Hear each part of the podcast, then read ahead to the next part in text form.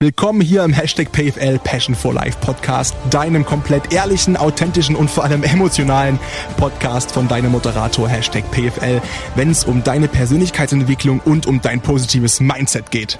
Also am besten kannst du wirklich vielleicht also so ein Stück schon ran. Also ja, genau, mhm. genau. Als ob du wirklich was einsingst, dann ist es glaube ich am besten. Halleluja. Hoffentlich ein positives. Nee, ähm, ich mache mir tatsächlich vorher extrem viele Gedanken immer und dann sind die Leute hier und ich bin so wie, nee, pass auf, wir machen das spontan. und, dann, und, dann, weiß ich ja immer so ungefähr, okay, was mir so die Leute geschrieben haben bei Instagram oder so. Ähm, beziehungsweise verpacke ich auch viele Fragen dann, die Leute gestellt haben, in dem Gespräch direkt hm. drin und sage gar nicht, oh, das war jetzt eine Frage von Josephine und Josephine ist 17 Jahre alt, kommt aus Freital und möchte gern Krankenschwester werden, sondern ich sage halt einfach, ah ja, apropos. Ähm, genau.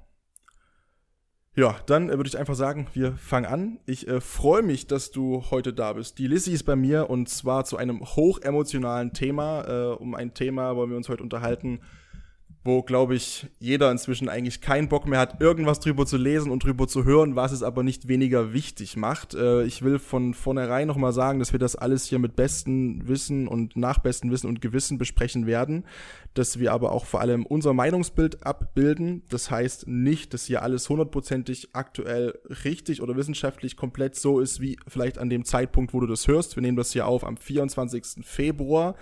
2021 und es ist ja aktuell so, dass sich täglich der Wissensstand irgendwie ändert oder auch der Gesetzesstand und alles Mögliche.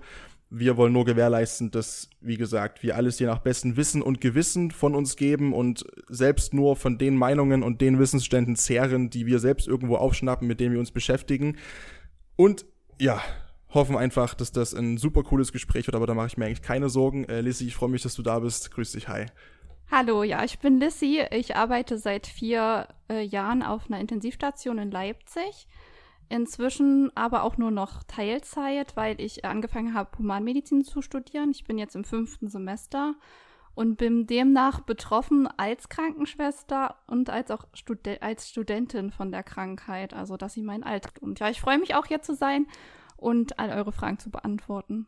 Das ist eigentlich eine coole Sache, weil daran habe ich gar nicht gedacht, bis eben vor wirklich zehn Sekunden. was mir aufgefallen ist, ich habe ja auch viele Kumpels noch, die studieren. Das ist ja bei dir dann, denke ich mal, genauso. Du studierst selber noch. Bevor wir auf das Ärztliche und Medizinische kommen, wie fühlst du dich denn als Student während dieser Pandemie? Weil ich habe das Gefühl, dass, wenn ich so meine Kumpels auch sehe, ihr werdet eigentlich komplett, naja, vergessen, weil der komplette öffentliche Diskurs dreht sich immer um Schulen und Kitas, was ja nicht weniger wichtig ist, aber um Studenten geht's eigentlich nie. also gefühlt. Ja, das ist richtig. Also Ah, es war ganz schön schwierig dieses Semester. Ähm, es gab Fakultäten, die haben sich viel Mühe gegeben, uns das irgendwie schmackhaft zu machen, den Stoff, den es dieses Semester hätte geben sollen. Und dann gab es wieder Sachen, die haben einfach nicht funktioniert. Ich hätte zum Beispiel jetzt im Januar eigentlich einen Untersuchungskurs gehabt, der hat als Online-Video-Untersuchungskurs stattgefunden. Was hättest du untersucht? Nur für, für mein also das war halt so komplett äh, den ganzen Körper einmal so durchchecken. Also fangen halt okay. Kopf an, neurologische Untersuchungen, alles Mögliche, checken die Gelenke durch, auskultieren vom Herzen, von Lunge, einmal alles durch, was man dann in der Formulatur üben soll. Ja, das gab's halt nur Kannst du das alles kurz erklären, was Formulatur, nur für jemanden, so. der wirklich komplett reinkommt hier in das Thema, genau, ja, ähm, wie ich zum Beispiel, der okay. jetzt fragt?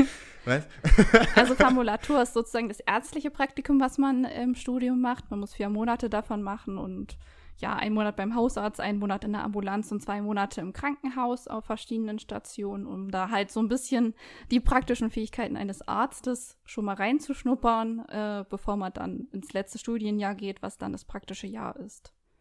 Also es ist halt einfach ein Praktikum beim Arzt. Also geht es bei dir auch in die Richtung äh, Doktorin quasi, höre ich da jetzt so raus? Oder ja, ich studiere ja Humanmedizin ja, und ja. dann werde ich Ärztin, wenn ich fertig bin mit Studieren. Und hast du dich zu irgendwas verpflichtet oder machst du das in der Stadt oder gibt es ja verschiedene Möglichkeiten irgendwie, ne, dass man da irgendwie sich aufs Land oder so auch begeben kann als Landarzt? Ja, oder?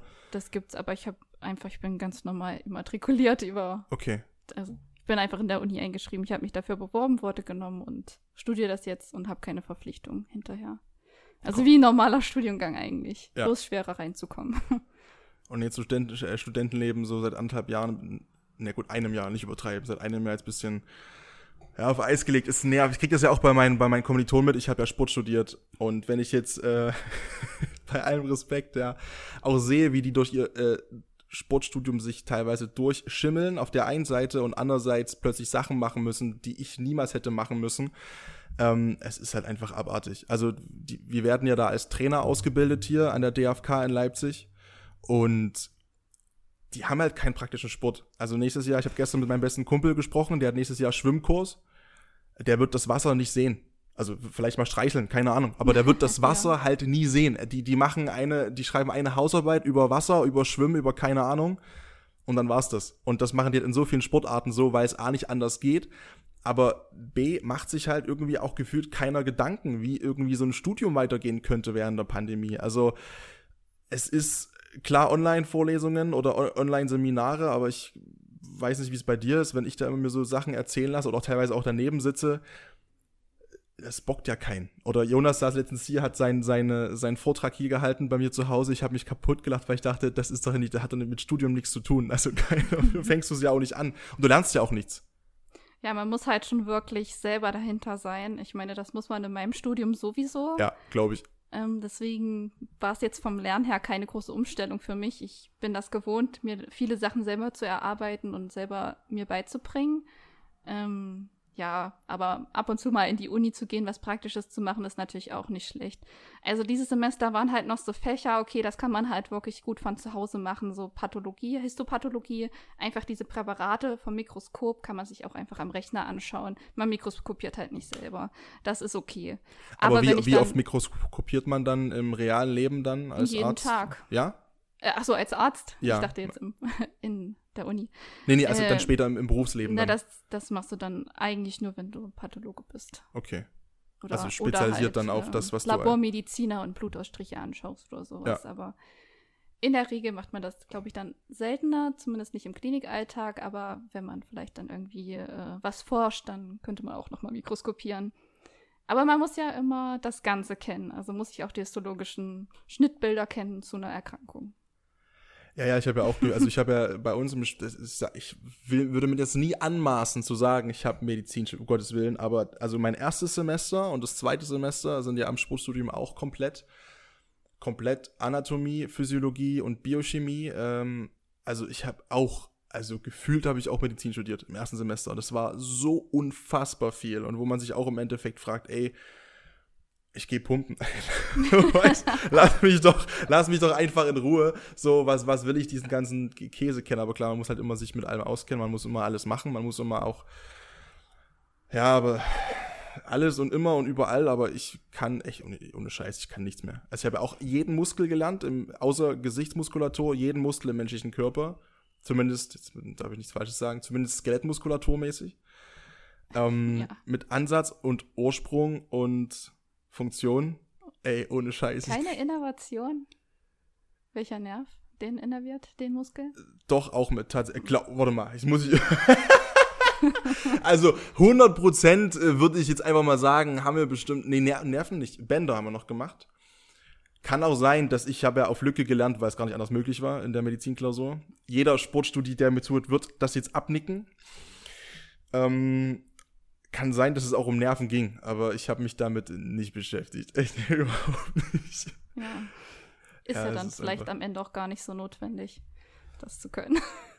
Nee, also das einzusehen, das war auch, ich hab's während der kompletten, ich habe ja gestreckt ein Jahr, ich habe es über acht Semester nicht verstanden. Ich habe ich hab vier Medizinklausuren geschrieben, da gab es welche, wo ich sage, ja, da ging es so auch äh, Sportmedizin oder also da ging es so um Doping und wie wirken denn Dopingmittel, was gibt's denn für Dopingmittel und alles und Sportverletzungen, da, da sage ich, ihr macht alles voll Sinn, ist voll okay und dass man auch eine gewisse Vorstellung hat, klar, wie Muskeln funktionieren, der jeweilige Muskel, um halt ein Verletzungsrisiko einfach zu vermindern, alles gut und schön aber ich muss nicht wissen, wo vom Coracobrachiale jetzt der Ansatz oder der Ursprung ist.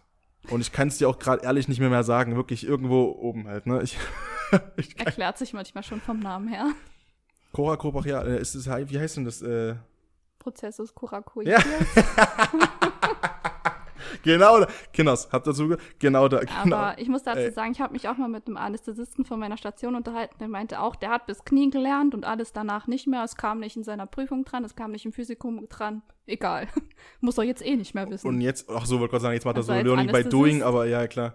Da musste da nicht so viel Ahnung. Ich glaube, man kann, man kann immer krasser und noch mehr machen und noch intensiver. Wie gesagt, wir haben ja auch Gesicht und sowas ausgelassen. Gott sei Dank. Also da gibt's, äh, wenn ich mir da so eine, so eine anatomische Zeichnung angucke von so Gesichtsmuskeln, das ist hm. ja todesverrückt. Ja. Keine Ahnung. Also das ist ja wirklich, wirklich crazy.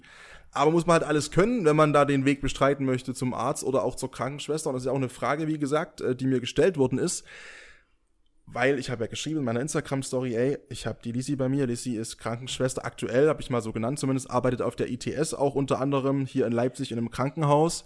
Und da kamen einige Fragen, auch von jüngeren Mädels vor allem, ich glaube mhm. nur Mädels. Wie sieht denn der Weg so aus hin zur Krankenschwester, wenn man das jetzt machen möchte? Man kommt aus dem Abi jetzt raus und denkt sich so, ja, Menschen helfen ist voll mein Ding. Hau mal raus. Ja, also bei mir war das so, das war eigentlich mein Plan B, äh, Krankenschwester zu werden. Ich wollte ja hauptsächlich eigentlich Humanmedizin studieren, aber mit dem Durchschnitt hat es nicht funktioniert. Also habe ich halt schon vorher so gedacht, okay, ich suche mir jetzt Plan B. Habe mich also bei verschiedenen Krankenhäusern beworben. Und das macht man auch schon, bevor man sein Abi hat. Also in der Zeit muss man sich halt informieren, wann die Bewerbungszeiträume sind. Und letztendlich war ich auch nur bei einem Krankenhaus und habe dort so ein wie heißt denn das, wenn man so verschiedene Aufgaben machen muss? Äh, Assessment Center, genau. Assessment, ja. Genau, das musste ich da machen. Hab da wohl ganz gut abgeschnitten und wurde genommen. Also ein Einstellungstest, oder? Genau, ist wie Deutsch. so ein Einstellungstest, wo man hat ganz viele verschiedene Aufgaben, die man da lösen muss, wird da begutachtet, beobachtet und ja, und da haben die am gleichen Tag gesagt, okay, wir nehmen dich oder wir nehmen dich nicht. Ach, direkt am gleichen Tag? Mhm. Das ist ja cool. Ja, und ich wurde dann genommen und habe dann halt meine Ausbildung angefangen. Ähm, die geht drei Jahre lang. Man, ich kann mich auch gar nicht mehr so viel dran erinnern, muss ich sagen, es ist halt auch schon ein bisschen her. Man lernt halt auch so grundlegend die Anatomie des Körpers, Physiologie, aber auch Krankheitslehre und dann halt alles, was mit Pflege zu tun hat. Waschen, Mund- und Zähne pflegen, Verbände, ach, ganz viel. Es war auch eine super gute Ausbildung. Ich hatte meine Krankenpflegeschule direkt auf dem Gelände vom Klinikum. Also wir sind immer rübergegangen und konnten uns auch coole Sachen anschauen. Und ja, nach drei Jahren macht man dann halt seine Abschlussprüfung und dann ähm, geht man auf die Station, auf der man sich wahrscheinlich am wohlsten gefühlt hat. War bei mir jetzt. Hast du die freie Wahl tatsächlich, wo du äh, hin möchtest? Auf welche Station? Also in meinem Krankenhaus war das so, man konnte halt seine Favorite-Station halt angeben und die meisten wurden auch auf die übernommen. So, es ist sicherlich nicht in jedem Krankenhaus so, aber ich habe mich ja auch woanders beworben. Also ich habe in Dessau meine Ausbildung gemacht, wollte aber unbedingt nach Leipzig eben, auch weil ich dann mal studieren wollen würde. Und habe mich halt hier äh, an den Krankenhäusern beworben und äh, wollte halt unbedingt auf die ETS, also Intensivstation, weil das für mich am meisten Sinn gemacht hat, ähm, weil man da viele ärztliche Aufgaben übernimmt. Und ich will ja auch mal Arzt oder wollte ja auch mal Arzt werden und deswegen wollte ich unbedingt auf eine Intensivstation. In der Ausbildung tatsächlich hat es mir am besten auf einer neurologischen Station äh, gefallen mit äh, Schlaganfalleinheit. Das habe ich jetzt halt gar nicht mehr so als äh, mein Fach, aber da, wo ich bin, gefällt es mir auch sehr gut. Also das ist eine interdisziplinäre Intensivstation. Man lernt unglaublich viel, weil da kommen einfach mal alle Fachgebiete zusammen, vor allem die chirurgischen. Man hat so viele verschiedene Fälle und das fand ich halt auch richtig cool, dass ich halt alles so mal ein bisschen mitnehmen kann.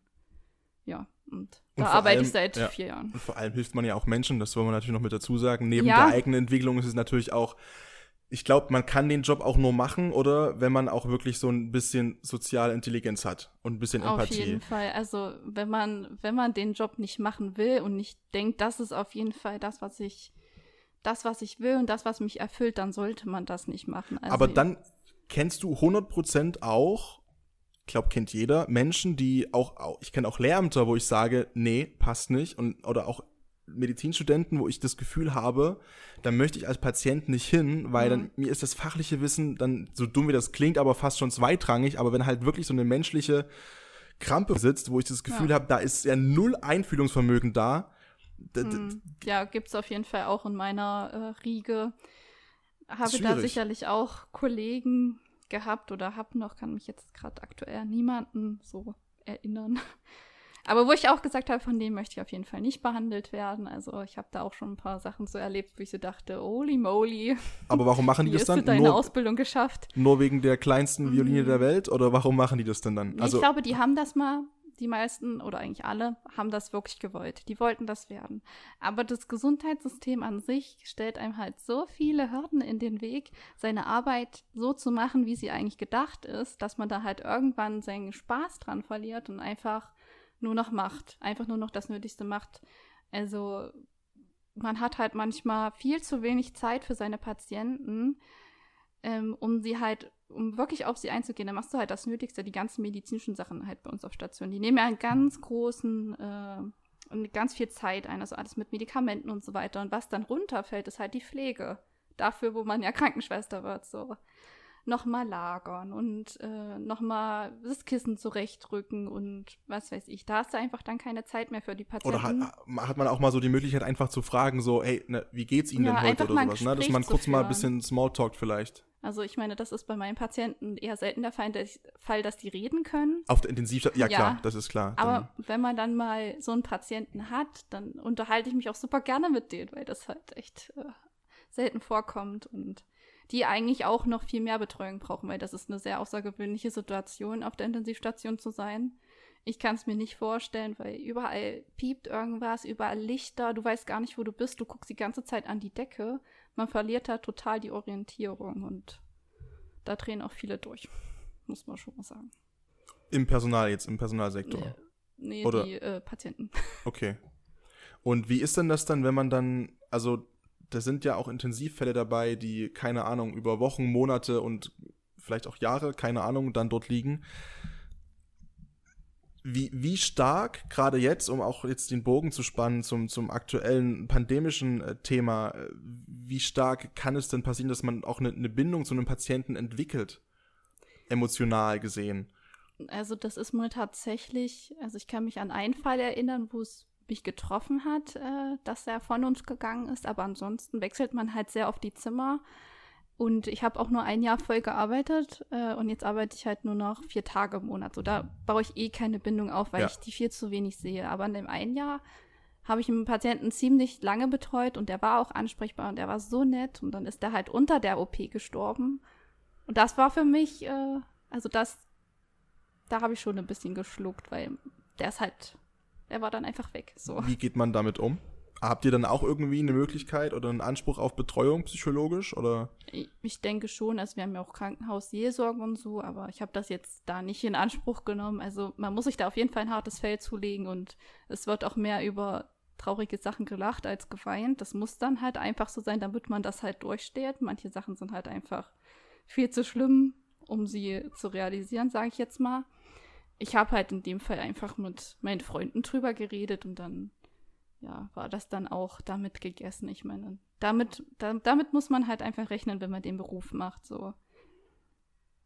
Und also du nimmst es dann schon mit ins, ins Privatleben rein. Also oder schaffst du das, den größten Ballast, sag ich mal, dann ab der Drehtür Ja, im Krankenhaus zu lassen? Ballast schon. Also ab und zu nehme ich was mit nach Hause, dann erzähle ich das halt auch so. Aber das, das zieht mich jetzt nicht persönlich runter, sage ich jetzt mal. Es beschäftigt mich vielleicht noch, weil ich einfach so dachte, okay, das ist halt auch was Aufregendes, was passiert ist. Habe ich jetzt ja gerade nicht so viele Sachen. Aktuell ist es ziemlich ähm, ruhig. Äh, ja, aber kommt auf den Job an, kommt auf den Job an, aber ja. Und auch, also die schlimmsten Situationen sind eigentlich, wenn äh, jemand verstorben ist bei uns auf Station und die Angehörigen kommen und du musst halt die Angehörigen begrüßen, sage ich jetzt mal, und sie zu dem Verstorbenen bringen. Ich finde diesen, diesen Gang dahin, der ist halt auch ganz schön Ja, schwierig und habe ich auch bis jetzt nicht irgendwie einen guten Weg für mich gefunden, mich da unwohl, nicht unwohl zu fühlen. Aber, hast du auch schon machen müssen. Ja, also des Öfteren. Okay. Ja. Wahrscheinlich jetzt auch, äh, jetzt kommen wir zu dem Thema, äh, jetzt äh, vielleicht auch häufiger oder einige Kollegen, die das häufiger machen. Ja, äh, Coronavirus, äh, man, man möchte nicht drüber sprechen, haben wir aktuell und, und gerade jetzt auch äh, deine Berufsgruppe ist ja auch äh, in, in aller Munde seit schon immer, auch in meiner Wahrnehmung verdient. Ähm, aber vor allem jetzt, klar, seit einem Jahr jetzt. Inwiefern hat sich denn das Jahr für dich jetzt angefühlt? Also es ist jetzt ungefähr, wir haben jetzt ungefähr, wie gesagt, ein Jahr etwa Coronavirus. Wie war das Jahr denn erstmal für dich? Rein aus Perspektive ITS und Krankenschwester und Medizinstudium. Naja, Medizinstudium hatte ich ja vorhin schon so angerissen. Es war halt einfach reines Homeoffice. Nicht sehr hm, bereichernd für meine praktischen Fähigkeiten. Ich habe trotzdem was gelernt. Einfach weil ich mich dahinter geklemmt habe, aber halt auch sehr einsam, weil man auch nicht so soziale Kontakte so, zu seinen Kommilitonen hat. Ich bin jetzt in eine komplett neue Kursgruppe rein und kenne halt einfach niemanden davon, weil die sind halt einfach fremde Menschen und kann die ja nicht einfach so, komm, wir machen mal Und einen du wirst die wahrscheinlich halt auch, auch nie groß kennenlernen, weil äh, ich Ja. war, mir hat Jonas gestern erzählt, ich weiß nicht, ob es bei euch auch so ist, aber die Sportuni hat jetzt auch schon beschlossen, definitiv, auch das nächste Semester ist äh, 100 Prozent, also das übernächste meines Erachtens nach, also nicht das Sommersemester jetzt, sondern auch definitiv das Wintersemester Hm. Äh, online. Also du wirst die auch dann wahrscheinlich nicht groß kennenlernen können, wahrscheinlich. Also bei uns stand noch, dass es noch beschlossen wird, Okay. inwieweit das halt gemacht wird. Also wenn die Vorlesungen und die Seminare online sind, das würde mich auch gar nicht stören so. Aber halt so ein paar praktische Sachen wären schon ganz cool, wenn man die machen könnte. Ich bin ganz froh, also äh, siebtes, achtes Semester fängt das dann an mit Unterricht am Krankenbett. Die hatten ja jetzt gar keinen Kontakt. Oder bist du eigentlich jeden Tag in der Klinik und hast da Unterricht in den verschiedenen Fächern. Das ist halt komplett auf online umgestellt geworden. Also das will ich halt nicht haben. Ich hoffe, dass das halt nächstes Jahr Ich oder glaub, halt Ende des Jahres dann. Das wird auch, glaube ich, ein losgeht. unfassbarer Scheißschritt dann, wenn du das nur online gemacht hast und dann stehst du plötzlich am Krankenbett und bist ausgelernt und ausstudiert und keine Ahnung und hast es ja nie erlebt ja. ähm, in deiner Ausbildung. Ja, Gut, War ähm, auch für mich sehr schwierig, einen äh, Platz für die Formulatur zum Beispiel zu finden, weil einfach auch viele Ärzte gesagt haben, nee, wir nehmen jetzt gerade keinen wegen Corona, wegen erhöhter Infektionsgefahr und so weiter. Also ich habe da ja auch nur über Beziehungen jetzt einen Platz bekommen. Was man ja, also ich muss sagen, kann ich auch nachvollziehen, aber Ja. andererseits kannst du kannst auch Aber nicht ich alles ja komplett einstampfen irgendwie. Ja. machen. Was soll ich machen? Und wollte gerade sagen, du kannst ja jetzt dann nicht, jetzt nicht allen, die, die in der Ausbildung sind, zu dem Beruf, den es einfach auch braucht, ja, jetzt einfach sagen, ja, dann Pech. Keine Ja. Ahnung. Kümmer dich halt. Mach halt ein Jahr Bäckerei, Fachverkauf oder so, keine Ahnung. Genau. Ja, na, das war halt ein bisschen schwierig und ähm, aus Sicht meiner Krankenschwestertätigkeit, ja, hat sich auf jeden Fall ziemlich gewandelt. Also wir haben eigentlich eine große ITS, wo wir halt alle so unsere Fälle immer betreut haben. Aber inzwischen haben wir halt die Corona-Fälle ausgelagert auf eine andere Station. Da kommst du dann immer so auf Arbeit und denkst so, na, wo bist du denn heute? Bist du auf der solchen Station oder auf der normalen? Also bekommst du halt- also auch wirklich erst an dem Arbeitsbeginn mitgeteilt, Mhm. wo du eingeteilt bist. Okay. Genau. Äh, wo wir halt auch immer noch Patienten betreuen, die ja trotzdem intensivmedizinisch betreut werden müssen, ohne dass sie halt äh, Corona haben. So. Na, aus anderen Gründen halt, klar, Genau. die dann nicht weniger wichtig sind. Also Intensivbett Also- ist, glaube ich, Intensivbett und dann, glaube ich, dann geht's dir schon scheiße genug, dass es dann auch egal ist, was du hast. Du brauchst halt einfach deine Hilfe. Ähm, genau, und dadurch, dass wir halt jetzt auch noch mehr Betten betreuen und sowieso verschiedene Kliniken jetzt auch geschlossen sind und umgezogen sind und alles so zusammengewürfelt sind, jedes Mal, wenn ich auf Arbeit komme, sehe ich da neue Leute. Sei es von der Anästhesie, sei es von irgendeiner anderen Station, sei es Zeitarbeiter. Ich kenne halt irgendwie so gar keinen mehr. Das ist halt auch ganz komisch. Ja. Da lernst du dich immer so können. Und wer bist du? Ich so, ja, ich bin die und die, aber ich komme nicht oft. Wir werden uns wahrscheinlich eh nicht Ja, mehr wir sehen, sehen uns eh nicht mehr wieder, aber schön, Und dass wir uns mal gegrüßt äh, haben. Ja, dann arbeitest du da deine acht Stunden und dann hatte ich, ja, also dieser normale Krankenhausbetrieb ist ja relativ eingestellt gerade. Also da werden nur die äh, notwendigen Fälle gemacht und alles andere ist halt Notfall oder halt Corona. So. Was, was ist ein notwendiger Fall? Also wenn ich jetzt, keine Ahnung, ähm, ich bin jetzt im, im, am Wochenende war schönes Wetter, ich bin jetzt irgendwo, keine Ahnung, rumklettern gewesen, habe mir einen Arm gebrochen, dann ist schon ein Notfall. Das ist ja. ein Notfall, ja. Und was wäre jetzt kein Notfall? Weswegen naja, wenn du zum Beispiel eine neue Hüfte brauchst und der Termin kann halt noch Ah, okay. verschoben werden. So Okay. zum Beispiel. Also, ich weiß jetzt auch nicht, wie genau das jetzt alles so geregelt ist, aber man hat diese, naja, diese regulären Eingriffe auf jeden Fall sehr minimiert, ähm, um das Personal halt zu stellen für die, für die. Covid-Versorgung, ja. So. Deswegen kommt es einem eigentlich relativ immer mit viel Personal vor, aber eigentlich ist das auch nur ein Trugschluss, weil halt einfach viele Sachen zu sind und die halt einfach dann zu uns kommen und mit uns da mitarbeiten, die uns sich aber auch gar nicht auf unserer Station auskennen und so. Also die man halt auch erstmal anlernen muss. Ich meine, das ist halt Intensivmedizin, du hast da ganz viele Geräte, so die ganzen Perfusoren, Infusiomaten und Beatmungsgeräte musst du dich halt auch auskennen. Weil im Zweifelsfall stehst du alleine in dieser Isobuchte in deinem Marsmännchenanzug, kein Arzt da und du musst da mal irgendwas machen. Irgendeinen Knopf drücken, der bedienen, irgendwas nichts falsch die macht, wahrscheinlich eingeht, wenn ich gerade im Dienst bin, weil das immer so ist. Und äh, ich nie eine Einweisung bekommen habe, weil schon damals, wo ich angefangen habe zu lernen, war halt Not am Mann, zu wenig Personal, naja, Einarbeitung bist halt einfach der zweite Mann im Zimmer. Ist das nur, ist das nur, in, also unterhaltet ihr euch auch über, über äh, andere Standorte und, und, und wisst, dass allgemein gerade oder schon immer medizinischer Notstand ist in ganz Deutschland oder ist das jetzt ein Leipziger Phänomen oder wie ist da so, wenn du sagst, es ist sowieso schon Mangel gewesen, wie ist da so denn dein Kenntnisstand? Na, ich kenne es ja halt von Dessau, das ist ja Sachsen-Anhalt. Da gibt es auch Notstände oder damals zumindest. Bei uns im Klinikum äh, gehen ganz viele Leute aber halt auch in andere Kliniken in Leipzig. Und ja, wie es, also ich kenne mich da jetzt nicht bei allen aus. Ich weiß nur, dass es halt bei uns so ist und auch nicht nur bei uns. Das war ja auch so eine Diskussion, die es vor allem auch im ersten Lockdown irgendwie gab. Ne? Da wurde ja immer gesagt, ja, und, und die Krankenschwestern sind unsere Helden und wir brauchen mehr Intensivbetten. Ähm, und dann hat man Intensivbetten irgendwie herbeigeschafft und hat aber gefühlt komplett vergessen, dass du ja auch, weiß nicht wie viel das waren, ist gefährliches Halbwissen, zwischen 10 bis 20 Leute an Personal brauchst für ein Intensivbett, um mhm. das so zu betreuen, wie es irgendwie nötig wäre. Also, ähm, das ist ja eigentlich eine Katastrophe. Ja, das Personal fehlt halt. Wir schaffen halt die ganzen anderen Sachen, aber wie es uns geht, ist ja dann relativ.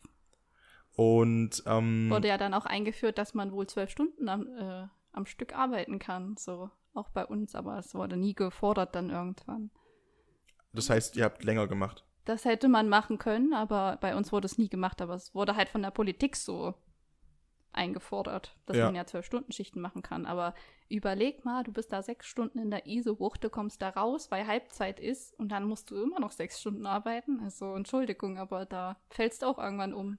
Und das ist dann der, der nächste Punkt, ne? Gerade in diesem ersten, äh, in diesem ersten Lockdown, was ja auch überall viral gegangen ist, da war ja auch klar, der, der Kenntnisstand noch nicht so weit bei Covid und allem möglichen. Und ähm, einerseits gab es viele, gab es vieles übertrieben, aber da gab es Meldungen und Zeitungen, die, die gesagt haben, die Krankenhäuser sind gerammelt voll. Es gibt Städte, da ist sowas von Notstand, jetzt im ersten Lockdown schon. Und ähm, dann gab es Berichte auch aus Leipzig, äh, dass die Krankenhäuser teilweise leer sind und dass sich überhaupt niemand äh, irgendwie großartig äh, um Covid kümmern muss in der Stadt hier selber in Leipzig, weil ja die Intensivbetten sind, die sind die da, die sind alle leer. Wie war denn deine persönliche Auffassung im ersten Lockdown von der Situation?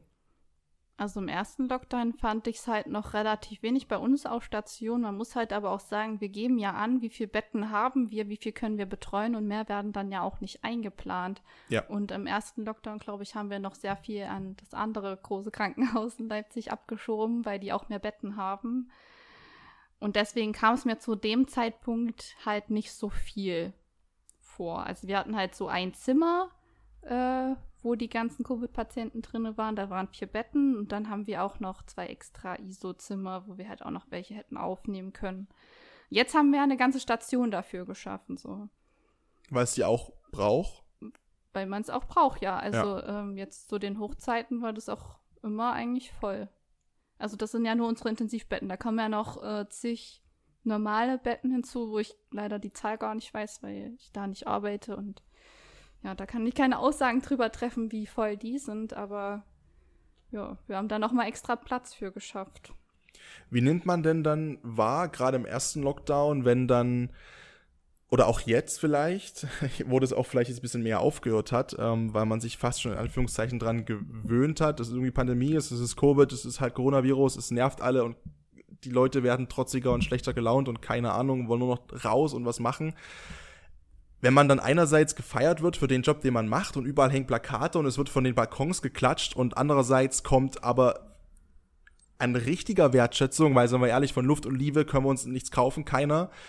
Ähm, und es, es kann auch nicht das Ziel sein, was du selbst gesagt hast, gerade, dass man die, die, das wenige Personal, was da ist, halt über zwölf Stunden verschleißt. Ähm, wie war denn das bei euch Thema so? Habt ihr das bewusst wahrgenommen und auch euch drüber gefreut? So, ja, die Solidarität irgendwie scheint da zu sein, aber irgendwie haben wir davon nichts oder wie war das? Naja, also ich glaube, wir haben uns größtenteils ein bisschen lustig drüber gemacht, dass die Leute für uns klatschen, weil jetzt sind wir Ja. anscheinend wichtig. Ja. Und gleichzeitig, also viel Thema war eigentlich auch, dass die Leute halt so ihr Halbwissen verbreitet haben. So, die haben halt so gefragt, hey, du arbeitest doch auf einer Intensivstation, wie siehst denn du das? Und dann erzählst du so von deiner Erfahrung, die ja wirklich auf Intensiv immer relativ schlimm ist, so, und dann hält dir der andere einen Vortrag drüber, dass es doch äh, nicht schlimmer als eine Grippe ist. Und Ja. dann denkst du dir so, hä?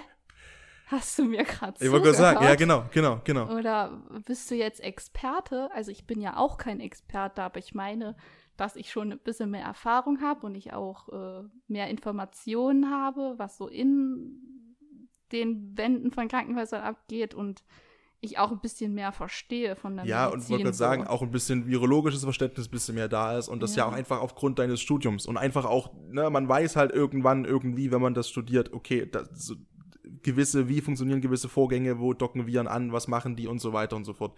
Also ich habe so viele schlimme falsche Aussagen gehört, das habe ich davon nicht gehört. Also vorher hat man so auf meinen Rat getraut, äh, äh, vertraut meinem Rat, wenn man irgendwie Wehchen hatte, aber jetzt wurdest du nur, na das mit dem PCR-Test, das äh, geht ja sowieso nicht, der ist ja sowieso äh, nicht so zuverlässig, wie die so sagen. Das hat ja selbst der Erfinder gesagt und pipapo, wo ich mir so denke, ihr glaubt halt irgendwelchen Telegram-Gruppen und irgendwelche Videos, die rumgeschickt werden, aber habt oder ihr die, euch die lesen mal eine oder die lesen eine eine Zeitungsüberschrift von Jo. irgendeinem Magazin und haben sich nicht mal im Ansatz mit dem Text drunter beschäftigt und natürlich, ich meine, ich komme jetzt aus den Medien, ähm, ich lese auch manchmal Überschriften von auch von seriösen Zeitungen, von der FAZ oder von der Süddeutschen Zeitung oder äh, was weiß ich, von, Namen entfallen, von der Zeit oder sowas, ähm, wo ich weiß, dass da top ausgebildete, seriöse Journalisten oder wie andere gerne Lügenpresse, ähm, da sitzen und halt einfach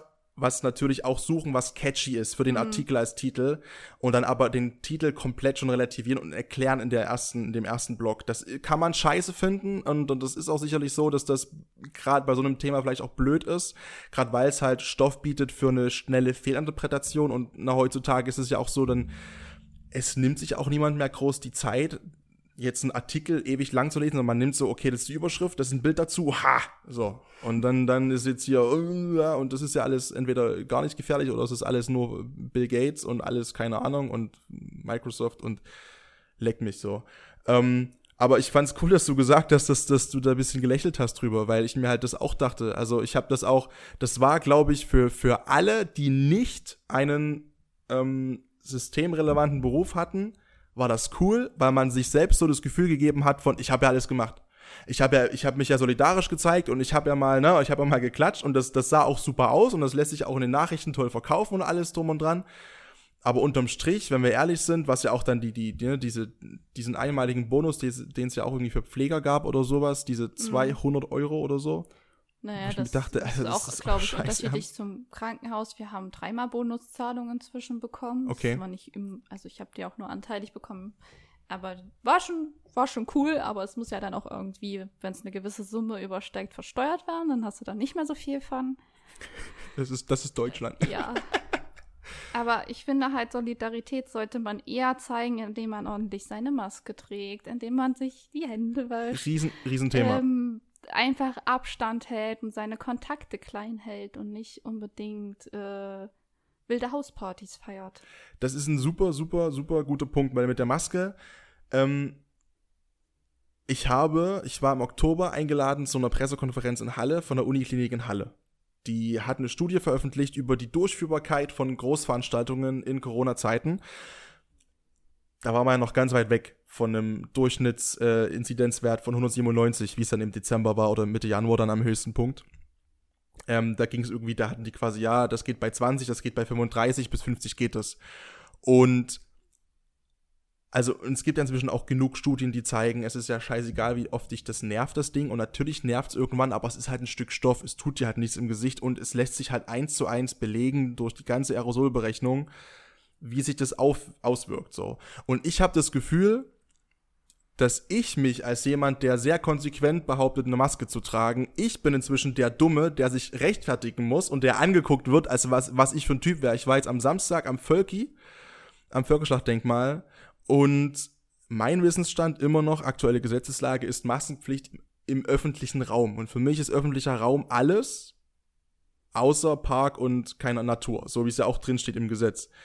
Ich war der Einzige mit Maske und ich war der Einzige, der angeguckt wurde, als ob ich, keine Ahnung, als ob ich wirklich äh, bei allem Respekt so eine richtige, ne, so eine richtige Systemhure wäre oder so, keine Ahnung, wo ich sage, nee, ich mache das ja vor allem auch als Zeichen an Solidarität gegenüber den Leuten, die an erster Stelle gerade an der vordersten Front kämpfen, so. Also ich kann das wirklich nicht nachvollziehen. Hast du mal eine FFP2-Maske getragen? Ja, ja, ja, ja, klar, schon, Trägst schon eine du? Weile, ja. Ich trage die FFP2 und FFP3-Masken acht Stunden am Stück.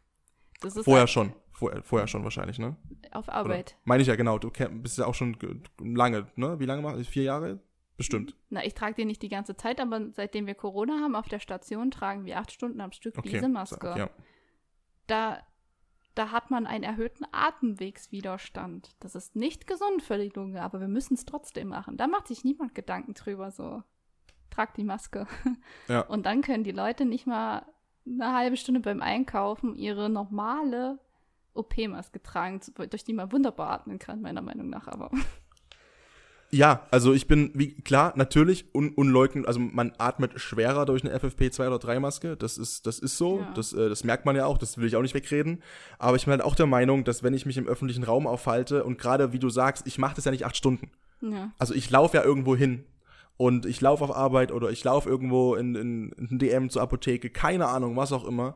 Und ich bin halt genau aus dem Grund auch der Meinung, dass man das von jedem abverlangen kann, in dem Wissen, dass es eben Menschen gibt, die acht Stunden so ein Ding aufhaben. So. Und ähm, nochmal, dass das, dass das keinen Spaß macht oder so, ist auch klar. Aber ich denke mir dann immer so, wie wenig muss denn auch der Mensch dann irgendwie an, an, an Empathie oder auch an Selbstwert empfinden, wenn er seine Freiheit eingeschränkt fühlt durch ein Stück Stoff im Gesicht. Hm. Also mal ganz ehrlich, das klingt so bösartig, das ist nicht böse gemeint, aber ich frage mich halt echt, warum? Warum muss man da immer noch seinen Zinken drüber hängen? Einfach so über Das ist ja das ist sowieso das. Allergrößte. Ja, die Nase ist, ähm, deswegen, man sagt ja auch nicht, ne, man, äh, am Anfang, weiß ich noch, ganz, ganz am Anfang, der, Pan- den ersten Tagen und Wochen, hat man ja auch noch von Mundschutz gesprochen, bis man gecheckt hat, nee, die Leute, die hängen halt wirklich das Wort Mundschutz so hin und hängen dann halt ihren Zinken raus. Nein, es ist ein Mund-Nasenschutz, ja, ein äh, äh, Munasu, so, Schuh, Munaschuh, irgendwie so. Und, ähm, ja, ist eine Katastrophe. Aber ich versuche halt irgendwie mich nicht mehr drüber, also schon lange. Ich versuche wirklich einfach stoisch ruhig zu bleiben, weil ich mir denke, das, das macht ja keinen Sinn für mich. Also am geilsten fand ich eigentlich noch diese durchsichtigen, ähm, weißt du, diese Schilder, die sie sich vor den Mund gespannt haben. Ja. Also da war ja nach oben und unten nichts zu. Es war einfach äh, wie eine Sonnenbrille für den Mund. da dachte ich mir auch so, oh mein Gott. Ich meine, inzwischen? Äh, sind wir uns, also klar, es gibt, es gibt Regelungen, wie gesagt, wenn ich, keine Ahnung, zum Beispiel jetzt am Wochenende mit, mit meinem äh, besten Freund unterwegs bin und wir fahren beide Auto und wir, wir sitzen sowieso beide zusammen den ganzen Tag, zwölf Stunden, auch in einem geschlossenen Raum und auch im Auto, aber auch draußen, verbringen den ganzen Tag zusammen. Dann im Auto zu sagen, ich muss noch eine Maske aufsetzen, das kann ich nachvollziehen, wenn, wenn du, keine Ahnung, ne, es sind vier Mitfahrer drin und davon sind drei über 60 oder keine Ahnung oder so, ja. Aber das sind halt schon dann, wo ich mich auch frage, mein Gott, muss das sein? Aber es tut mir halt nicht weh. So, es nervt und sicherlich kann man über einige Regelungen diskutieren und auch, wie nur mein aktueller Wissensstand auch so ist, wie so eine Aerosolwolke sich verhält an der frischen Luft. Mein Wissensstand, letzt, Stand letzte Woche, ähm, fast ähnlich wie Zigarettenrauch. Das heißt, es zerstäubt dann doch relativ schnell Hm. Und, und äh, es ist relativ ungefährlich. Deswegen ist es ja auch gut eigentlich in meiner Wahrnehmung, meiner Meinung nach, wenn jetzt alle jetzt rausgehen und in, die, in den Parks sind und eben nicht mehr in stickigen Räumen zusammensitzen. Aber wie gesagt, es tut halt keinem weh. Und ich glaube, damit wäre wesentlich mehr geholfen, als äh, zu applaudieren und irgendwelche ähm, Banner oder so an eure Krankenhauseinfahrt zu hängen. Ähm, ja, es ist niedlich, aber es ist halt, ich habe mir auch gedacht, es ist irgendwie nicht der Weg, wo ich glaube, dass es euch am meisten Sinn gibt. Naja. Naja, wie gesagt, man muss den Beruf, Beruf wirklich lieben, um ihn machen zu können. Ansonsten würde ich es niemandem empfehlen, weil äh, man wird nicht gut bezahlt dafür und das ist auch manchmal ganz schön undankbar. Wenn ich einfach überlege, was äh, zum Beispiel mein Freund jetzt ausgelernt bekommt bei Porsche und ich habe auch drei Jahre Ausbildung als Krankenschwester, was ich bekommen habe, da ist ein sehr, sehr, sehr großer Unterschied. Ja, weil Porsche ist ja auch Autoindustrie, die wird ja auch subventioniert, weil es ihnen so schlecht geht. Denen geht es äh, unglaublich schlecht, wenn die danach noch äh, 10 Milliarden Dividenden an ihre Aktionäre ausschütten können. Aber das ist jetzt nur, das ist ein anderes Thema. Das ähm, macht einen sehr traurig. So. Das glaube ich, das, halt das glaube ich. so appreciated ja. wird wie Leben retten. Nee, wie, also das ist ja, ne, ich glaube, das ist dann auch, das wäre dann auch langsam eine bodenlose Diskussion, wenn man danach drüber spricht, im Sinne von, ne, über Autoindustrie und über die Autolobby und über Lufthansa, die gerettet wird mit 10 Milliarden, wo ich mir denke, boah. Aber ist halt eben auch ein Frauenberuf und Frauenberufe wurden schon immer niedriger bezahlt. So. Wie ist, äh, aber es gibt auch Krankenpfleger bei ja, euch, nicht an, oder? Ja, Wie ist das Gehaltsgefälle zwischen Mann und Frau bei euch? Keine weißt Ahnung, du das? Redet nee. ihr nicht drüber? Mm -mm. Okay. Ich weiß nicht. Jetzt ist es ja so, jetzt sind wir ja in der zweiten Welle. Falsch. Wir sind fast raus. Es geht die dritte Welle los. Wenn man zu einigen Leuten glauben darf. Hören, hören sagen, vom Hören sagen, keine Ahnung. Ähm, du bist geimpft. Mhm. Ähm, seit, ich glaube sogar relativ zeitig, ne? Seit, Genau. Du warst Ende Dezember schon dran, ne? 30.12. hatte ich meine erste Impfung. Ich glaube, die Woche kam das halt raus. Äh, die Impfstoffe oder wurde der Impfstoff zugelassen und prompt hing bei uns eine Liste aus, wer möchte sich impfen lassen, zu welchem Termin und äh, da habe ich auch nicht lang gezögert und habe mich da eingetragen. So, das ist alles freiwillig gewesen. Da wird keiner zugezwungen, der da arbeitet. Es gibt auch bis jetzt Kollegen, die das nicht machen wollen, die dagegen sind. Aus welchen Gründen? Dass man das vielleicht mal nachvollziehen Oh. kann? Oder redet darüber? Hm, Ich hatte auch letztens einen äh, zugehört, der hatte so verschwörungstheoretische Sachen, die will ich jetzt hier nicht. Als näher- Krankenpfleger. Ja, auch als, Krankenpfle als Krankenpfleger, das, äh, Aber wie kann sowas passieren? Man hat doch die Ausbildung gemacht. Also man.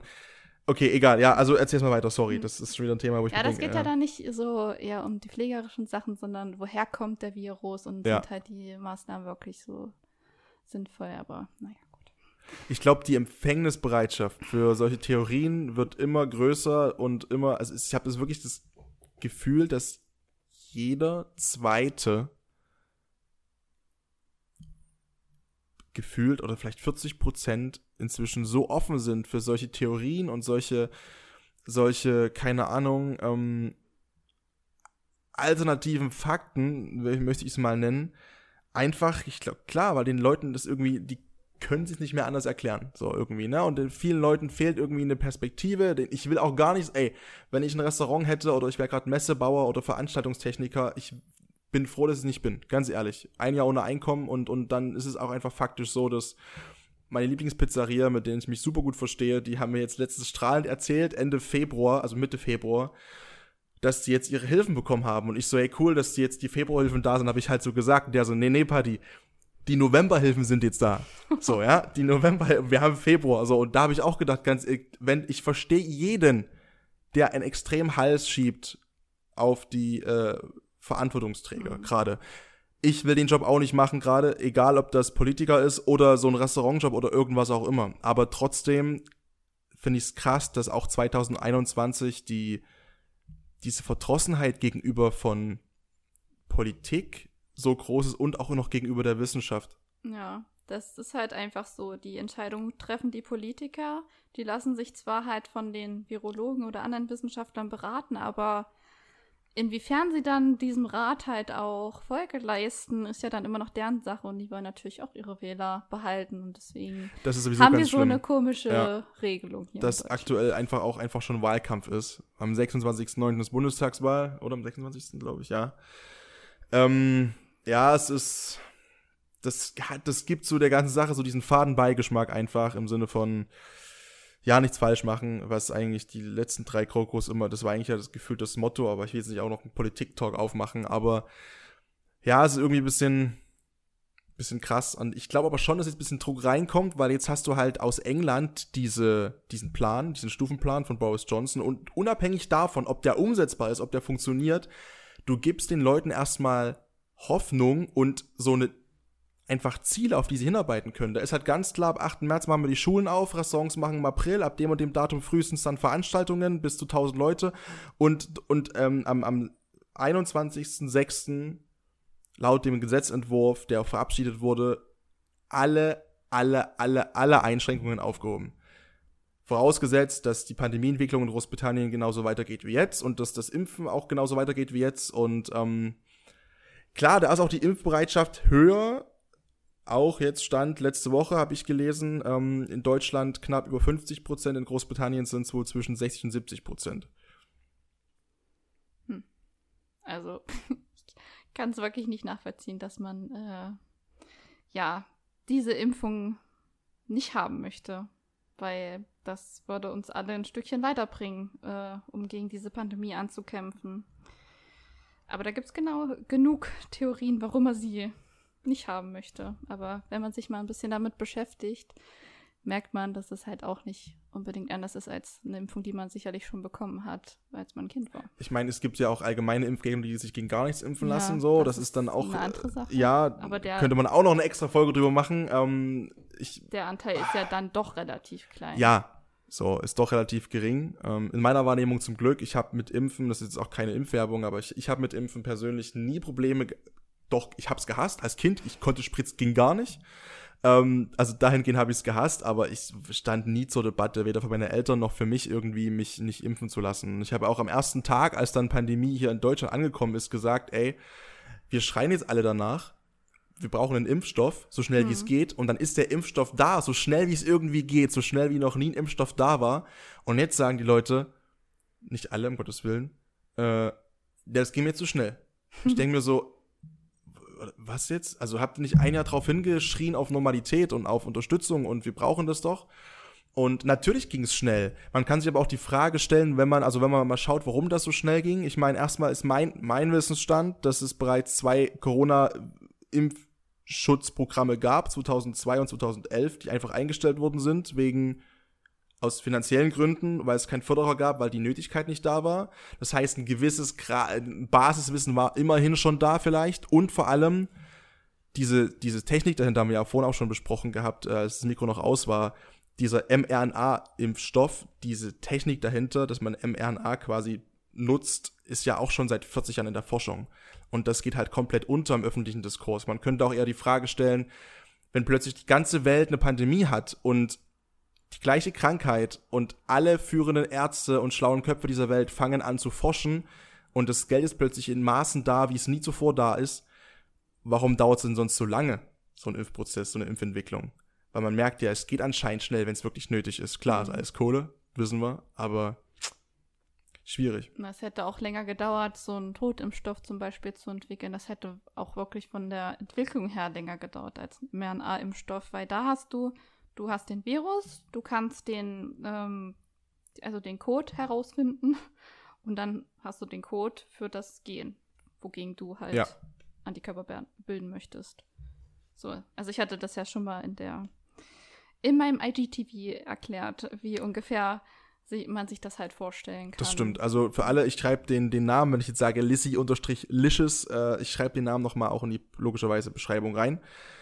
Äh, du hast dann IGTV-Video hochgeladen bei Instagram, bei deinem Account, wo du es nochmal ganz genau erklärt hast, ähm, wie quasi so die Impfung, also was die macht, wo die andockt und so weiter und so fort. Mhm. Ähm, also der BioNTech ja. und Pfizer-Impfstoff ist das so. Zumindest, Mit dem genau. wurde ich geimpft, genau. Ja. Der von AstraZeneca ist ja ein Vektorimpfstoff, dazu habe ich nichts gesagt. Okay. Aber zum Beispiel die ähm, Impfkomplikation oder die Kontraindikation, die sind trotzdem dieselben. Okay. Und ähm, ja, das ist nicht. Also ich lasse mich auch impfen, das ist für mich keine Frage, weil ich der Wissenschaft auch vertraue. Ich kann jedem der mir einen triftigen Grund nennt, warum er sich nicht impfen lassen möchte. Ich, ich bin offen und ich höre mir das auch gerne an. Ähm, wenn ich im gleichen Atemzug nicht vollgejammert werde mit, es ist alles so scheiße und ich will Normalität. Weil dann kann ich das nicht nachvollziehen. Wenn jemand triftige Gründe hat oder irgendwie gesundheitlich schon so belastet ist, dass er sagt, pass auf, ich will das nicht, dann ist das auch okay in meiner Wahrnehmung, denn das ist die Meinung desjenigen, dann will ich auch überhaupt, ich gönne jedem seine Meinung, so, ganz klar aber dann halt nicht im Zusammenhang mit, mit Rumgejammer und sich beschweren, warum, so, warum es halt so ist, wie es ist. So, und es ist dann dieses, wie gesagt, dieses, ja, das ging jetzt doch alles so schnell und ich plötzlich, äh, bei allem Respekt, Leute, die sich jedes Wochenende wegrauchen und wegtrinken im Club und nur Fastfood essen und mir jetzt plötzlich erzählen wollen, dass sie sich plötzlich dafür interessieren, was in ihren Körper eindringt. Ähm, das klingt so platt, aber ich, es ist halt einfach, ich habe keine Ahnung. Es ist halt fremd, der Mensch kennt es halt nicht. Doppelmoral. Ja, ist Doppelmoral. Ähm, aber du hast dich impfen lassen. Jetzt, wie gesagt, keine Impfwerbung, aber äh, wie ging es dir danach? Rein offen, ehrlich, äh, wie war das für dich? Oder Ähm. hast du dir auch so Gedanken gemacht, vielleicht in dem Moment im Sinne von, okay, ist jetzt schon ein Risiko, weil es ist ja neu und niemand weiß und wie waren so deine Gedanken dabei? Also mein erster Gedanke war irgendwie so geil. Ich bin eine der ersten. das fand ich schon irgendwie cool. Das ist irgendwie ein komischer Gedanke dazu, aber ich dachte auch so geil. Ich muss keine Angst mehr haben, wenn ich in diese Zimmer reingehe, weil es ist ja immer ein Restrisiko da, dass man sich doch irgendwie ansteckt. So, so, keine Ahnung. Meine Oma zum Beispiel. Die ist eine von diesen 544 von diesen zum damaligen Stand vor drei Wochen äh, eine halbe Million BioNTech Pfizer geimpfte, die es noch bekommen hat. Einen Tag danach. Sie war drei, also die haben drei, alle Tests vor bis zur Impfung waren negativ. Am Impftermintag auch. Dann hat sie die Impfung gehabt und einen Tag später war sie positiv und hat es auch dann gehabt. Also hat auch nichts Nach geschmeckt. und nach der ersten Impfung, Okay. ja. Nach der ersten Impfung. Und ähm, das ist schon ätzend. Also meine Oma, die wird ja, morgen ähm, 90 Ui. und ähm, stattliches Alter und hat das aber so überragend wirklich gemacht. Ich habe mit ihr telefoniert, sie klang ein bisschen, bisschen knittrig und ein bisschen ja und ja, ich schmeck nichts mehr, aber hat eine super Laune gehabt. Also, eine, also so, ich will nicht sagen Galgenhumor, aber so, nö, heute habe ich es halt nur. so mit 90 Jahren, so nach dem Motto, ja, im Zweiten Weltkrieg alles gesehen, alles erlebt und keine Ahnung. Ähm, danach 40 Jahre DDR-Diktatur, was leckt mich doch so ein scheiß Virus, ja. und, ähm, aber ja, ähm, das Risiko ist marginalst gering, aber ich habe es halt jetzt im Familienfall gehabt, deswegen. Ja, naja, ähm, das ist nach der ersten Impfung. Da genau. ist die Immunisierung halt noch nicht. aber das ändert halt an meinem Bild zur Impfung nichts. So. Ja, jedenfalls an dem Tag, wo ich die Impfung bekommen habe, war auch ganz normal. Ich bin einfach dahin gefahren. Ich musste nicht arbeiten, weil ich arbeite ja nicht so viel. Und äh, bin sehr schnell dran gekommen. Ich war dann, während sie halt die Nadel eingestochen hat, ein bisschen aufgeregt, weil ich so, na, ist es ja trotzdem halt irgendwie was Neues. Ich wurde tatsächlich zwei Wochen vorher gegen Hepatitis A geimpft, also ich war, war Impfprofi, so, das war jetzt mein Alltag, geimpft zu werden. Äh, Ich habe auch, ich habe mich jetzt vor drei Wochen habe ich äh, diese Tetanus und diese Kombi-Impfungen. Ja, ja, die hatte ich auch es letztes Jahr. Ich weiß nicht, da wurde ich sehr oft geimpft. Da hatte ich auch diese Tetanus-Auffrischung, dann nochmal FSME, Genau. Hepatitis A und dann ganz. Das ist irgendwie so, das das ist irgendwie so 4 in 1, irgendwie ist es Genau. doch gesund, so ein Ko Genau, genau, genau. Ja, jedenfalls, das ging dann aber relativ schnell und am Abend hatte ich halt so ein bisschen Schmerzen im Arm. Ähm, das war dann aber auch am nächsten Tag schon wieder weg. Und dann nach drei Wochen habe ich die nächste Impfung bekommen. Genau dasselbe Spiel, ein bisschen Schmerzen im Arm und das war's. Also da bin ich sehr dankbar, dass ich nicht so Nebenwirkungen hatte. Die können aber natürlich auftreten. Also ich habe auch von welchen gehört, die hatten dann halt wirklich so Schüttelfrost, Fieber. Ähm, das ist aber ja auch nichts Schlimmes. Das ist halt einfach das Zeichen dafür, dein In- Immunsystem arbeitet jetzt so. Okay. Und ich sag mal so, das sind ja keine, das sind, klar ist das in dem Moment unangenehm und scheiße und es nervt auch. Und wenn man sich entscheiden könnte, würde man auch sagen, ich hätte es gerne Nebenwirkungen frei, klar. Aber ähm, das sind ja auch Nebenwirkungen, die auch bei anderen Impfungen auftreten. Das hat Genau. ja Wird speziell einfach- nichts mit dem Coronavirus-Impfstoff zu tun, mit dem Corona-Impfstoff zu einfach tun. auch was in deinen Muskel gespritzt. Natürlich tut der dann weh. Ist ja wie so ein blauer Fleck halt. Ich muss echt sagen, nach der Tetanus-Impfung hatte ich äh, zehn Tage Schmerzen. Also, und das war auch das erste Mal, glaube ich, wo ich mich daran erinnern kann, ähm, dass ich geimpft wurde und zehn Tage, es ging überhaupt gar nichts. Da habe ich echt gedacht, boah, ey, mir, mir, mir fällt gleich der, der, der Bizeps ab, weil die Sehne, da war so Spannung drauf gefühlt, keine Ahnung. Ähm, Im Endeffekt ist es, glaube ich, eine Entscheidung, die muss jeder selbst für sich treffen. Äh, das, ist, das ist klar. Ich finde irgendwie, ich habe das Vertrauen in die Wissenschaft und ich habe auch das Vertrauen darin, dass ich weiß nicht, wo ich es hernehme, den Optimismus, ähm, dass das nicht bis September, aber ich glaube schon, dass wir bis, bis vielleicht bis November, Dezember realistisch geschätzt auch alle in ein Impfangebot kriegen können. Und dann wird man halt sehen, ne? Ähm, ob wir 60, 70 Prozent schaffen. Und ob dann das auch auf die Mutation anschlägt. Und dann, ich meine, der Forschungsstand ist ja trotzdem erst in den Kinderschuhen, ne? Oder ob das eine Jahresimpfung wird oder keine Ahnung, das weiß man halt also nicht.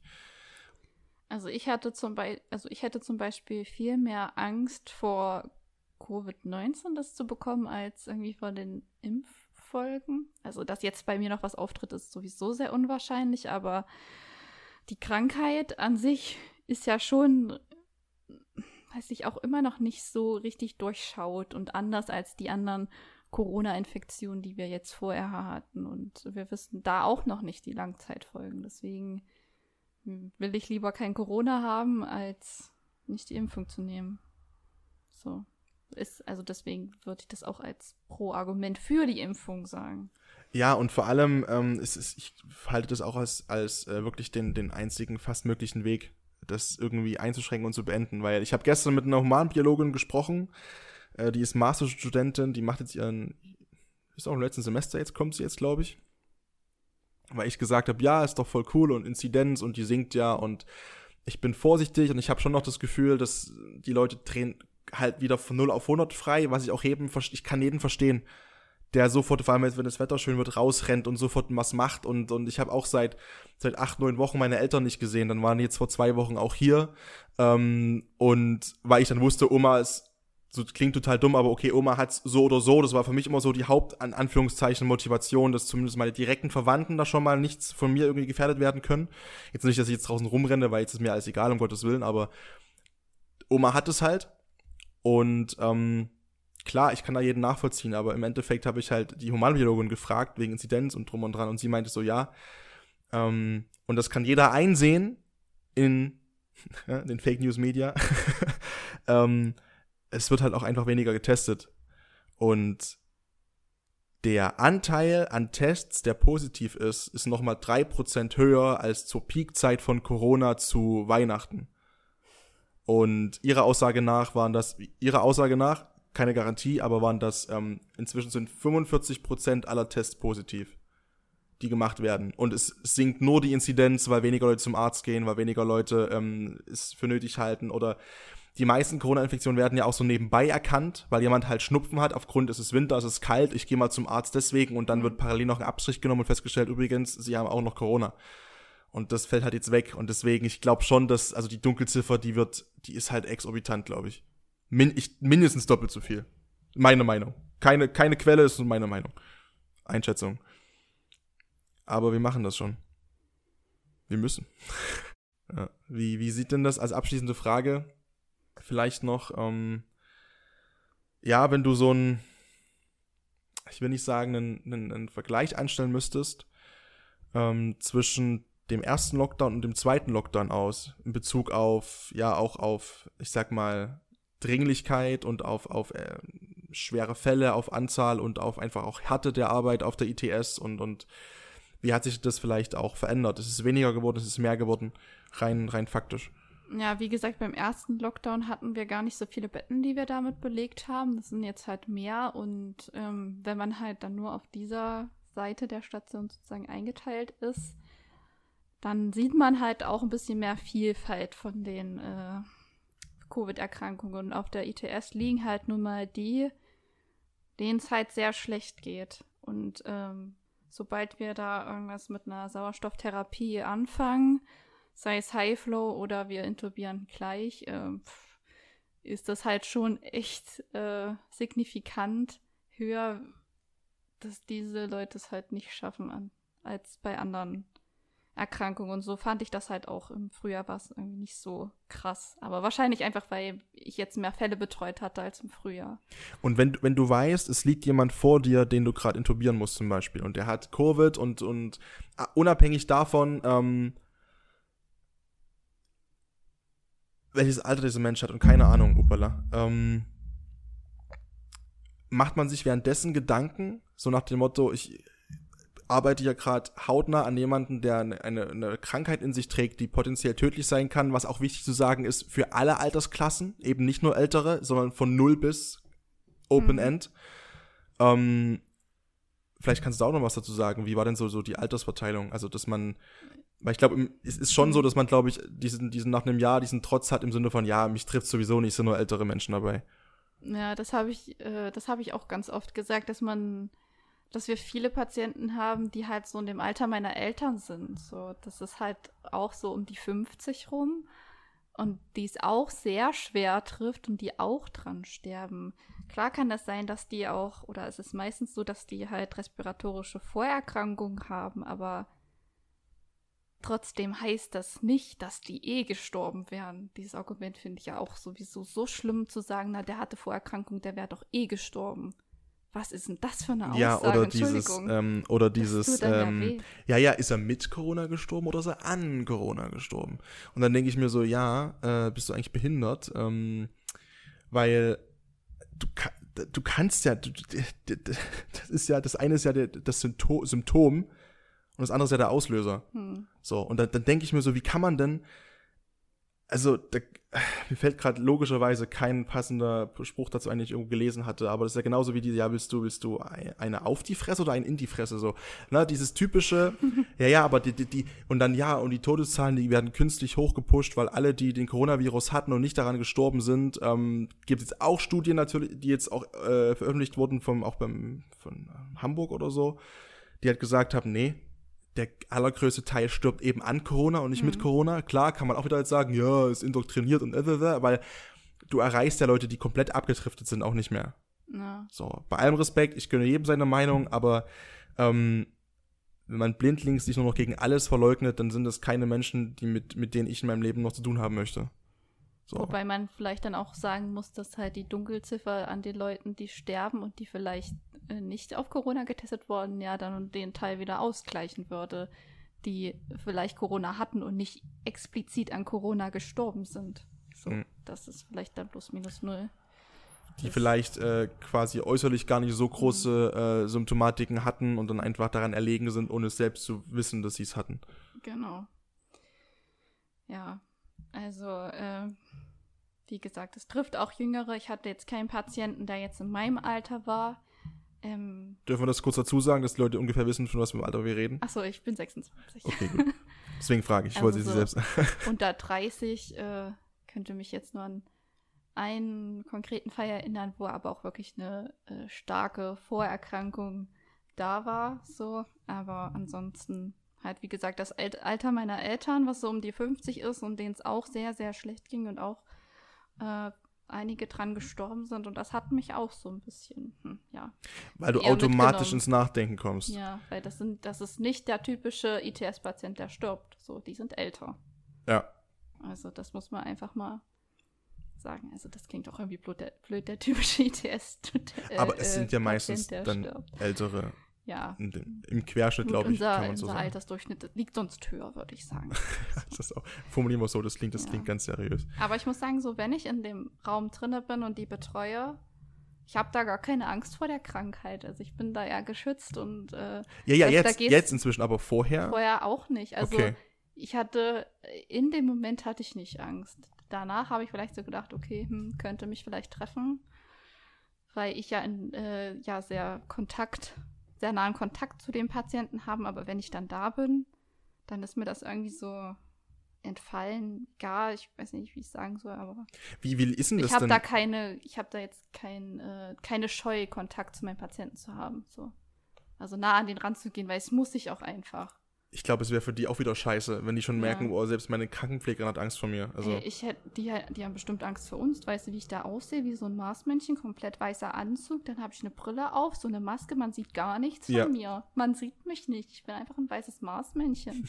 also das muss ich, das stelle ich mir für die Patienten so schrecklich vor. Du stirbst dann in einer Umgebung ohne deine Angehörigen, weil die dürfen Die ja dürfen auch natürlich nicht rein, Äh, umgeben von solchen Marsmännchen. Ja, komplett in so sterilen und. Ja, oh, das ist schwieriges Thema. Wie, wie ist denn das dann? Also, wenn du dann so den, deine Schicht ist zu Ende und dann die Anzüge werden dann irgendwie äh, entkontaminiert oder verbrannt oder wie, wie läuft denn das dann ab? Na, das ist einmal Material. Also ich habe mich dann eingeschleust und wenn ich dann raus will, dann ziehe ich äh, meinen Anzug aus, die erste Schicht meiner Handschuhe, meine äh, erste Haube, trete raus auf so eine, auf so ein Handtuch getränkt in äh, Desinfektionsmittel, steige dann da aus meinen Schuhen, nehme meine Brille ab, ziehe die zweiten Handschuhe aus, desinfiziere mir irgendwie auch zwischendurch mehrmals die Hände äh, um dann meine Maske abzusetzen, um dann wiederum meine FFP2-Maske aufzusetzen, wenn ich draußen bin. Von Maske zu Maske. Und, äh, ach so, und meine Socken, meine Eimersocken ziehe ich auch noch aus draußen. Genau. Also man zieht sehr viel an und aus und Aber ist ja richtig so. Also meine, äh, meine, meine Freundin, also stopp, stopp, bevor jetzt mal irgendjemand ausrastet, die Humanbiologin, gute, gute Freundin von mir, ähm, die hat ja auch erzählt, die hat ja auch die, auch die, die Proben im Labor immer untersucht gehabt und so und die hat äh, bis auf die Unterwäsche, die mussten sich komplett, also die haben selbst so Unterwäsche bekommen immer im Labor und die wurden also richtig, richtig, richtig krass. Wirklich auch immer, also die musste sich auch komplett entkleiden mhm. und Duschpflicht und hier und da und drum und dran. Also ähm, es wäre schon krass, wenn man sich das alles irgendwie ausdenkt und das nur um wenige Leute auf dieser Welt irgendwie noch reicher zu machen. Das ist mein Upala, ist meine Meinung. Aber gut, äh, ich glaube, ja, es ist ein Thema, mit dem wir einfach noch eine Weile klarkommen müssen. Das glaube ich schon. Ich glaube, dass das äh, eine Sache ist, die, wo ich jeden verstehen kann, irgendwie, den, den das langsam nervt. Aber wir haben es ja auch gerade selbst von dir gehört. Ähm, trotzdem ist noch einfach Vorsicht und Solidarität angebracht und es ist auch nach wie vor noch nötig. Und sicherlich müssen wir irgendwann lernen, mit dem Virus auch umzugehen. Ich glaube nicht, dass man es komplett auf Null setzen kann. Glaube ich nicht mehr. Ist auch nur ist auch keine Meinung, ist nur eine Meinung, kein, kein Wissen. Ähm, ja, und ich würde dir einfach gern das Schlusswort übergeben jetzt. Ja, also wir haben viel geredet. Ähm, ich hoffe, dass ich so einen kleinen Einblick geben konnte in meine Arbeit äh, im Umgang mit dem Virus, euch vielleicht ein bisschen sensibilisieren könnt, konnte dafür, dass es äh, nicht so weit weg ist, dass es wirklich auch schlimme dass auch wirklich schlimme Sachen deswegen passiert sind. Ähm, ich will daran appellieren, nicht nur in seiner Ab Bubble zu leben, auch mal über den Tellerrand zu schauen und auf jeden Fall alles, was man auch hört, zu hinterfragen, auch das zu hinterfragen, was wir jetzt hier geredet haben. Ähm, genau, einfach sich seine eigene Meinung bilden. Und das wäre jetzt mein Abschluss.